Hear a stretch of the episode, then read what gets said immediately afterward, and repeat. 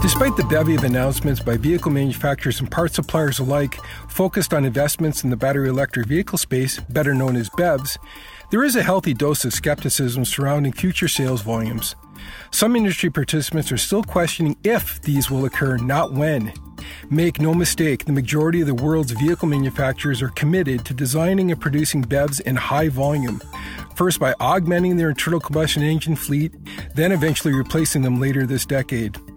Underscoring this commitment are announcements concerning wholesale conversion of high capacity assembly plants to BEV manufacturing. GM, Ford, Volkswagen, and others have committed billions to conversion of assembly plants currently manufacturing traditional internal combustion engine offerings. In addition, they're looking upstream, ensuring the supply of propulsion batteries, e motors, and other systems.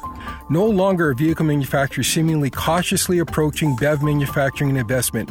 Most have pushed their chips all in. My name is Michael Robinet, and this has been an IHS Markit Minute.